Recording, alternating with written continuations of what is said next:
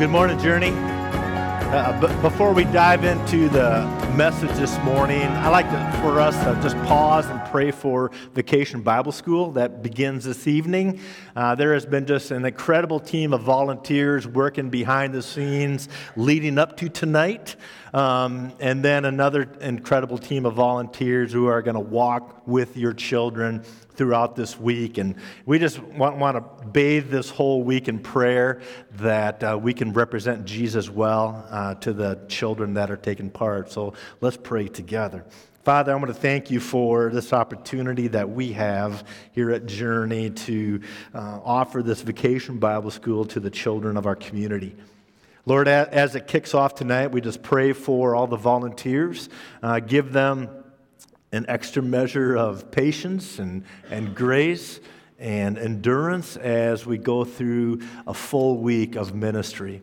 And we pray for the children that will be a part of it as well, that they can uh, just experience uh, you, Lord, in a new way, that they can walk away with the understanding of who you are and what it looks like to follow you. So, Lord, we pray all this in the name of Jesus, your Son. Amen.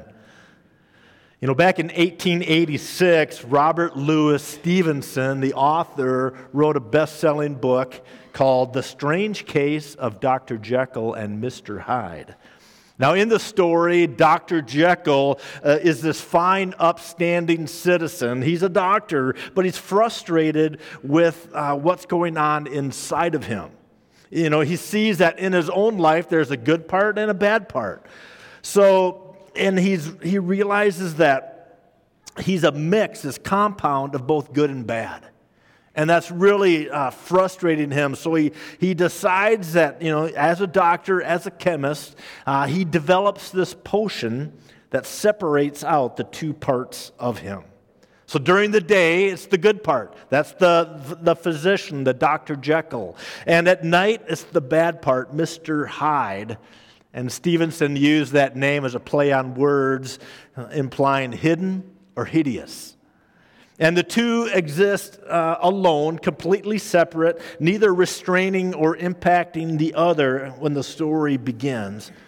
But the problem that Dr. Jekyll finds is that the evil of Mr. Hyde is far greater than he imagined.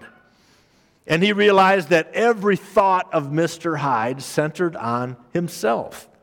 He was spiteful, he was angry, he was vengeful, and he eventually goes on to murder people. And Jekyll writes that, that I was tenfold more wicked than I ever thought. And I discovered that through this process that all men have two sides, good and evil, and you cannot separate them from each other.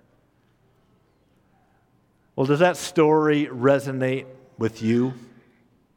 I mean, we, we can feel like that at times. I think this, this compound, this mix of completely opposite people, opposite desires, opposite intentions. Part of us wants to do the, the right thing, the good thing, but another part of us sometimes pushes against that, pushes back, and that doesn't want to be good at all. And both are right there in our lives, kind of ebbing and flowing back and forth in our inner beings. And do you ever wonder, well, if Jesus is really living inside of me, if I have the Holy Spirit as, as the Bible promises us, why do I still struggle with some of these old sins, with some of these old temptations? Why is that there? You know, I, I've been there. I've asked those questions. I've had those struggles. Well, that's what our passage from Romans chapter 7 today is all about. As the Apostle Paul unfolds this chapter, we're going to see the struggle side of it, but also the victory side as well. You know, we, we've been going through this series of sermons over this summer through, through the book of Romans as we explore what it looks like to live under God's grace. And today, as we come to chapter 7, it's honestly one of the more confusing chapters, but at the same time, hopefully, we we are going to see that it's one of the more encouraging as well as we get to the end of it. But I think we can kind of lay out it here at the beginning that our struggle with sin is real. No matter where you are at in your spiritual life, our struggle is real. Well, in this chapter, the Apostle Paul describes, first of all, a battle, a battle that we can't win, and then he begins to take us to a battle that we can't lose. And he opens up this chapter with this analogy, this illustration of marriage. And it, at first, it kind of seems really random, that it doesn't really fit in, but as we get to the end of the chapter, we're going to see it's a beautiful, brilliant illustration that Paul uses. And he uses that illustration of marriage to help make that transition for us from a battle that we can't win to one that we can't lose. So we're going to open up with those verses about marriage simply because they're at the beginning of the chapter, but, but we'll come back to them at the end of the message today. So, beginning in verse 1 of Romans 7, says, uh, Do you not know, brothers? For I am speaking to those who know the law, that the law is binding on a person only as long as he lives. For a married woman is bound by the law to her husband while he lives. But if her husband dies, she is released from the law of marriage. Accordingly, she will be called an adulteress if she lives with another man while her, husband is alive. But if her husband dies, she is free from the law. And if she marries another man, she is not an adulteress. Likewise, my brothers, you also have died to the law through the body of Christ, so that you may belong to another, to him who has been raised from the dead, in order that we may bear fruit for God. So Paul's basically saying in our pre Christ days, in our BC days, we were married to the law. And now, b- before you dismiss that thinking, I'm not Jewish, I don't follow the religious law of a Hebrew, um, in Romans, the law kind of refers to whatever standard, apart from Christ, that we think proves our worth or that we uphold to have some degree of acceptance with other people and even with God. Now, we all have or have had something like that in our lives, something that fills that slot. It's how we, you know, a lot of us establish our identity through that. It's how we establish our worth. It's how, you know, it, it could have been religious law. For Paul, it was.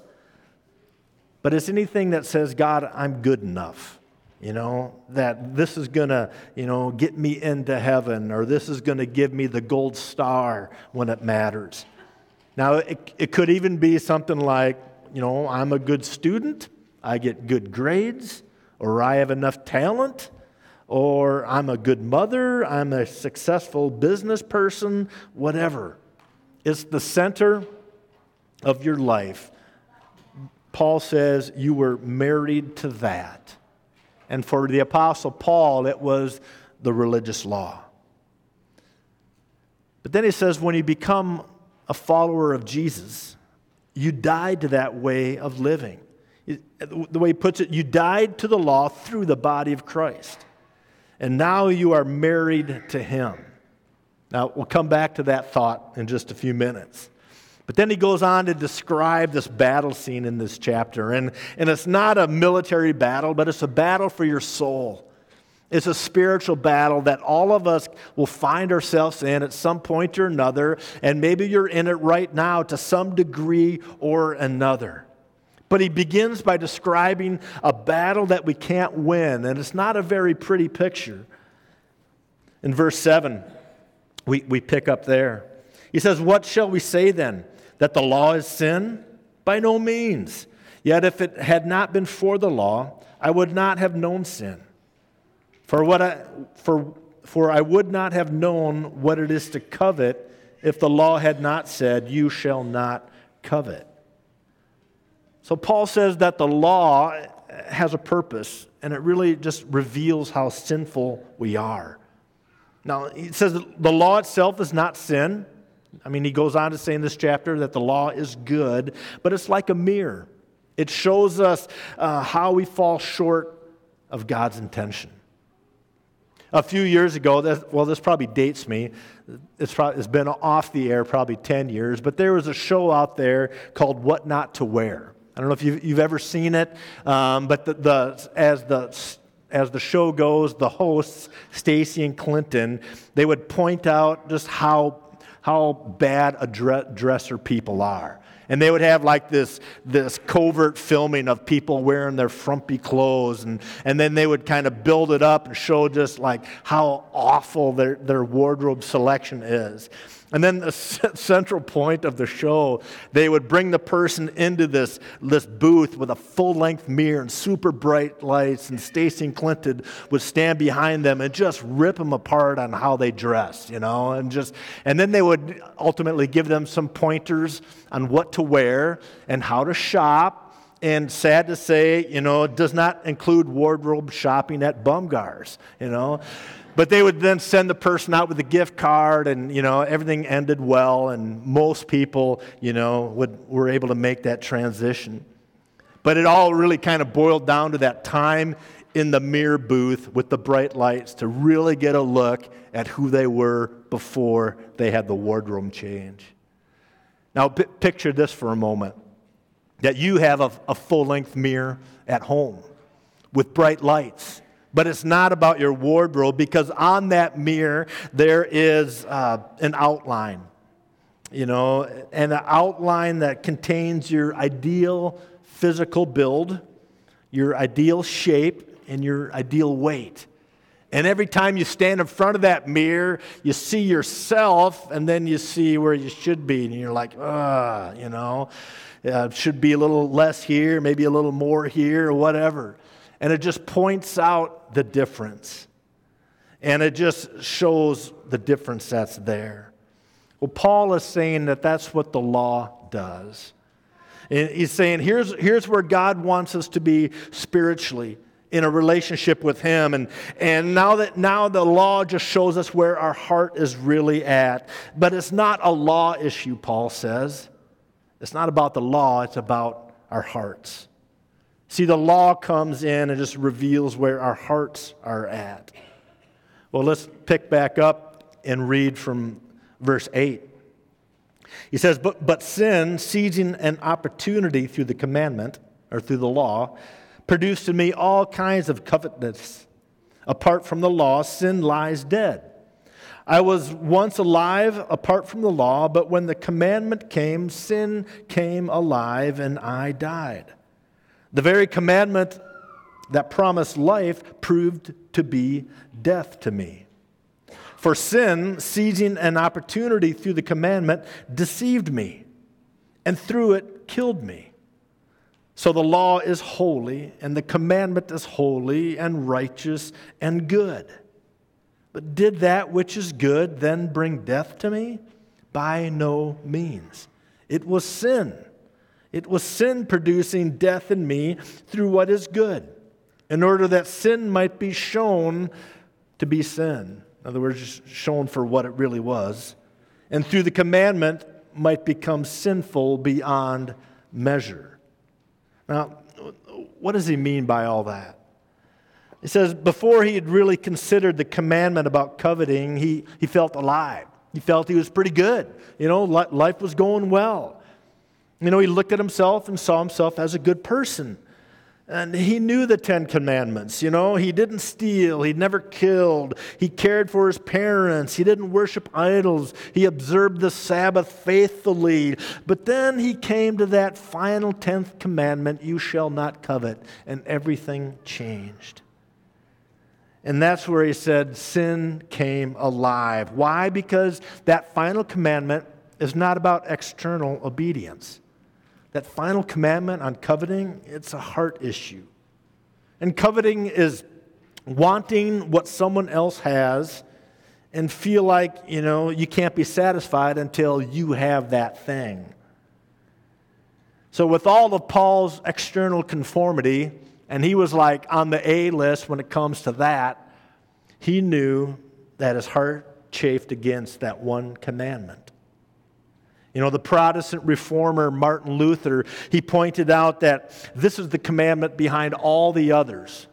And this is why, in his words, it came last on the list of 10 because it was foundational to all the other commandments. So, why do we steal, for example? Because we covet what someone else has. Why do we lie? Because we want something we can't get with the truth. So we exaggerate our accomplishments and minimize our faults to gain approval. So we lie to obtain a position or an advantage that we couldn't get with the truth. And Paul saw that he was guilty at the very heart of sin, at the very root of sin. So even, even Paul's zeal for his religion, and he was on fire for the Jewish law, even with that, that alone was fueled by a coveting heart because he wanted respect, he wanted status, he wanted people to look at him and say, man, he's got it all together. But what do you, what do, you do? What happens to you when you realize that everything that you had banked on, all your spiritual foundation, all of a sudden that you realize is sinful? Well, that's a spiritual train wreck. And that's where Paul is writing from today. All the wheels came off, and he says, I feel like I died. His attempts to keep the commandment just made him worse. So Paul is saying, man, the harder I tried to keep the law, you know, the harder I tried to prove how good I was and how worthy a person I was, uh, the more my coveting and insecurity and jealously flared up. My insecurity and religion turned me into an awful person. So that's what he says when he says, by, by sin seizing the opportunity, produced in me all kinds of coveting. You know, or when the commandment came, he says, sin came alive and I died. And sin produced death in me. You know, that's what he's talking about behind those words. See, Paul is describing there a battle that we can't win. And thankfully, I'm so grateful that this chapter doesn't stop at that point because we're not left in this state of despair. Now, the, next verses that we find in this chapter really they defy simple interpretation. As I studied this chapter over the last couple of weeks, I'd read one commentator and one scholar would say this, and then I'd open up my next commentary and another scholar would say something different. And I think the difficulty is, is that Paul subtly shifts between his pre Christ days and his mature Christian days as an apostle. And you'll see why this is confusing in just a moment. But picking up in verse 14 of chapter 7. He says, For we know that the law is spiritual, but I am of the flesh, sold under sin. For I do not understand my own actions, for I do not do what I want, but I do the very thing I hate. Now, if I do what I do not want, I agree that the law, with the law, that it, it is good. So now is no longer I who do it, but sin that dwells within me. Doesn't sound much like a battle that we can win, does it? But, but here's what he's getting at there's a new me right alongside the old me. He's saying that, yeah, there, there's the old self present, but there's a new man in Christ that can take over. But those sinful desires, they don't go away instantly. They kind of linger if we let them. So then Paul turns up the dial in, in verse 18 where he says, For I know that nothing good dwells in me, that is, in my flesh. For I have the desire to do what is right, but not the ability to carry it out. So when Paul talks about his flesh there, don't think about physical body. Don't think about tissue and muscle and cartilage and all that. He's not saying that our physical body is bad and the spiritual is good because a lot of our sinful desires have nothing to do with, you know, our physical body. Things like pride or hatred or jealousy, those are sins of the spirit. And Paul is referring to those as sins of the flesh. So, in Paul's eyes, and what he's writing here is when he's referring to flesh, he's saying that's any part of ourselves that's not absorbed in and transformed by the Holy Spirit in our lives but both natures exist within us. There, there's the new me right alongside the old me. There's the, the, the part that's saved by Christ, redeemed by the Christ, created as a new person. And then there's the other nature, the sin nature. You know, the old man, I, I've heard it called. And that guy doesn't want to do what's right. So there's the Dr. Jekyll and the Mr. Hyde. And as Stevenson said, it's a strange case. Well, let's read on, verse 19. For I do not do the good I want, but the evil I do not want is what I keep on doing. Now, if I do what I do not want, it is no longer I who do it, but sin that dwells within me. So I find it to be a law that when I want to do right, evil lies close at hand.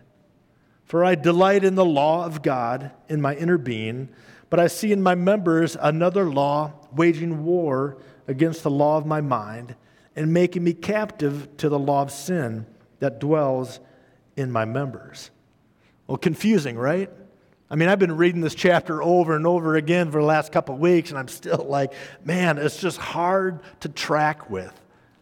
So sometimes when I encounter a passage like that in the Bible, it's, it's useful to read other translations of the text because it's not always a simple, you know, Greek original language to English and different translations can offer insight into understanding. And the message version of, of the Bible is more of a paraphrase and a translation, but I looked at that this week, and that, that helps uh, maybe bring it into more understandable English.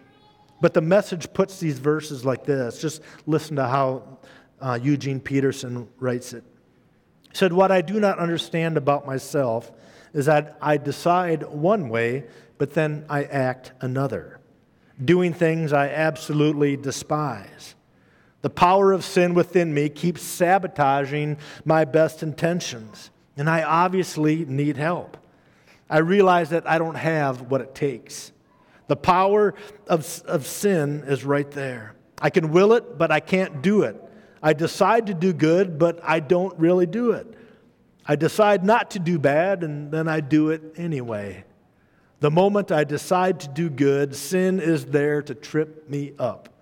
Parts of me covertly rebel, and just when I least expect it, they take charge. I like how that puts it in simple, clear English like there's, there's a good and bad going, going on together. Well, there's two insights with this battle image, two insights about this battle that we can't lose. The first is this that we are, and we have a constant struggle. We're in a constant struggle. And just simply be aware of that. Don't be blindsided in our spiritual life when you see the struggle come up, when you see temptations of sin come up. This isn't the only place in Scripture where Paul describes it. In fact, he writes other places, like in Galatians 5, for example, he says that the de- desires of the flesh are against the desires of the Spirit. And those two natures are there.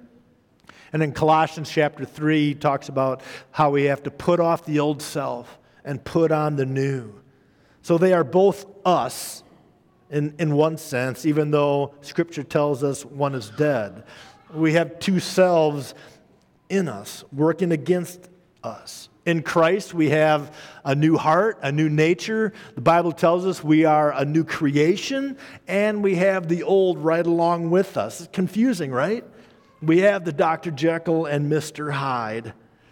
But when we cater to that old nature, when we aren't aware of what's going on, he's going to move right back in, take over, and ruin you.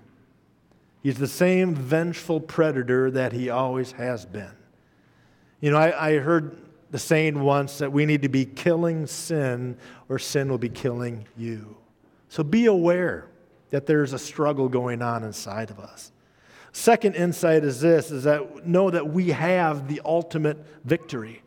And sometimes that, that's hard to see that, you know, when you're in the midst of a deep struggle and you feel like you're losing it, you feel like it's taken over, know that you have the victory. The battle has already been won, and that changes everything. Because we know what the true me is in Jesus Christ is not the one where sin reigns and where sin rules. You know, sometimes in our in our, our, our BC days, our pre Christ days, we might have had habits or practices that we weren't proud of, that we, you know, tried to get rid of and were just maybe a part of our old life. And when we, we became a new person in Christ, at times those old struggles can still rear their ugly head within us. And they still become a struggle. But know that you are now in a battle that you can't lose. Yeah, the struggle is still there, it's still a battle, but ultimately the outcome has been determined. And we've won the battle. So, why are these insights important? Well, one, they give us confidence in the most discouraging of times. Winston Churchill wrote this about um, World War II. Right after Pearl Harbor was bombed and attacked in December of 1941, um, President Roosevelt called Churchill. And, and Roosevelt told Churchill, said, We are all in the same boat now. And Churchill later wrote in his memoir, he said that no American will think it wrong of me to proclaim that hearing the U.S. was on our side was the greatest joy to me. England would live, Britain would live. The rest of the war was simply proper application of overwhelming force. And I went to bed and slept the sleep of the saved and the thankful. You know, at that moment in time, nothing had changed for England. Hitler was still on the offensive. The battle was still raging, but that idea of overwhelming force transformed Churchill's attitude from helplessness to hopefulness. Well, Journey, we too have an overwhelming force at our disposal. So we, we go back to the beginning part of Romans 7. And here's how he put, puts it in verse 5 For while we were living in the flesh, our sinful passions, aroused by the law, were at work in our members to bear fruit for death. But now, now, one, one thing I've learned in studying Romans, whenever Paul uses the word but, it's a really big but because it's going to change things. He's saying now something's different. He says, But now we are released from the law, having died to that which has held us captive, so that we serve in the new way of the Spirit and not in the old way of the written code. Journey, our overwhelming force is the Holy Spirit in our lives.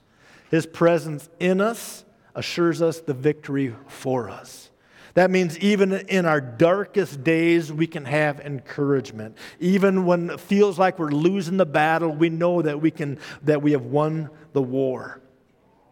And it might like, look like the enemy is wreaking havoc, but his defeat is assured.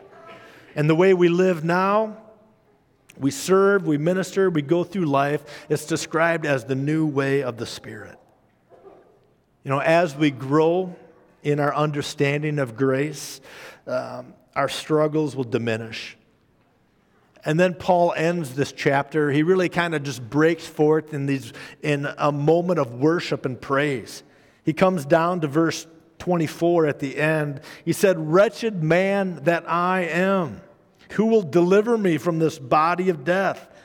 Thanks be to God through Jesus Christ our Lord. I love how he ends that chapter. He says, growing in, in grace on this side of the resurrection means growing in our awareness of our need for grace, of our need for a Savior. Tony Merida, in his commentary on Romans chapter 7, uh, titles this chapter of Romans, Wretched Man, Wonderful Savior. I love how he puts it. You know, when we look at our sinful side, yes, it's pretty wretched. But you know what, Journey? We have a wonderful Savior. So he, he, here's, where we, here's what we have from Romans 7. You have Paul's description of himself as a religious person, you know, who's submitted to the law of God, but his heart chafed against it. And in desperation, Paul turned uh, to God's grace in Christ because he needed that forgiveness that the law wouldn't give. He needed Christ to change his heart so, so that he'd you know, love the law in its intent and its purpose. And after following Christ, he still struggled with that sinful heart. And he knows, he knows it has to change. Which brings us back to the beginning illustration that he has about marriage in the first few verses. And his, his marriage analogy again picking up in verse 2. For a married woman is bound by law to her husband while he lives. But if her husband dies, she's released from the law of marriage. And accordingly, she'll be called an adulteress if she lives with another man while her husband is alive.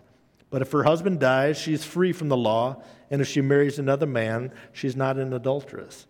Which, I mean, that, those couple verses there just seem really random, but then he brings it home and he says, Likewise, my brothers, you also have died to the law through the body of Christ, so that you may belong to another, to him who has been raised from the dead, in order that you may bear fruit for God. You see, death releases us from the law.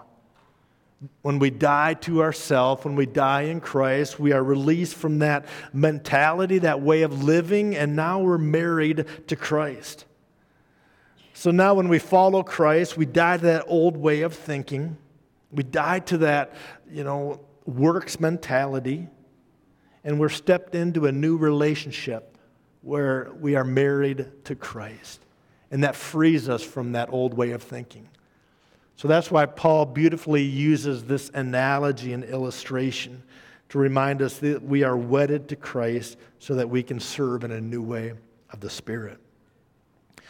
And invite the praise team back up this morning. And, and you know, chapter 7 of Romans, it can be difficult to grasp.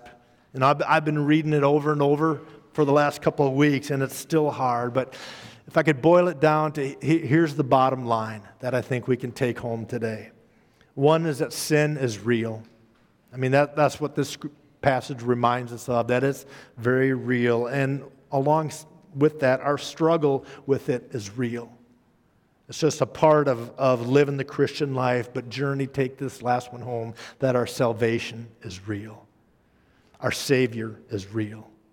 And we need a real relationship with that wonderful Savior, Jesus Christ. So that relationship can start for you today. When you simply say, you know, I can't do this, Christ, you have to do it for me and through me. So are you ready to embrace your wonderful Savior, Jesus? Do so today. Let's pray together. Father, thank you for Jesus. Thank you that we can call him our wonderful Savior that takes us out of that struggle where we, where we stay lost, where we stay defeated, and brings us into a new way of living where the battle has already been won for us. So, Father, may we embrace Jesus today. May, may we embrace the salvation that he gives and the relationship that he desires to have with us. And we pray this in his name.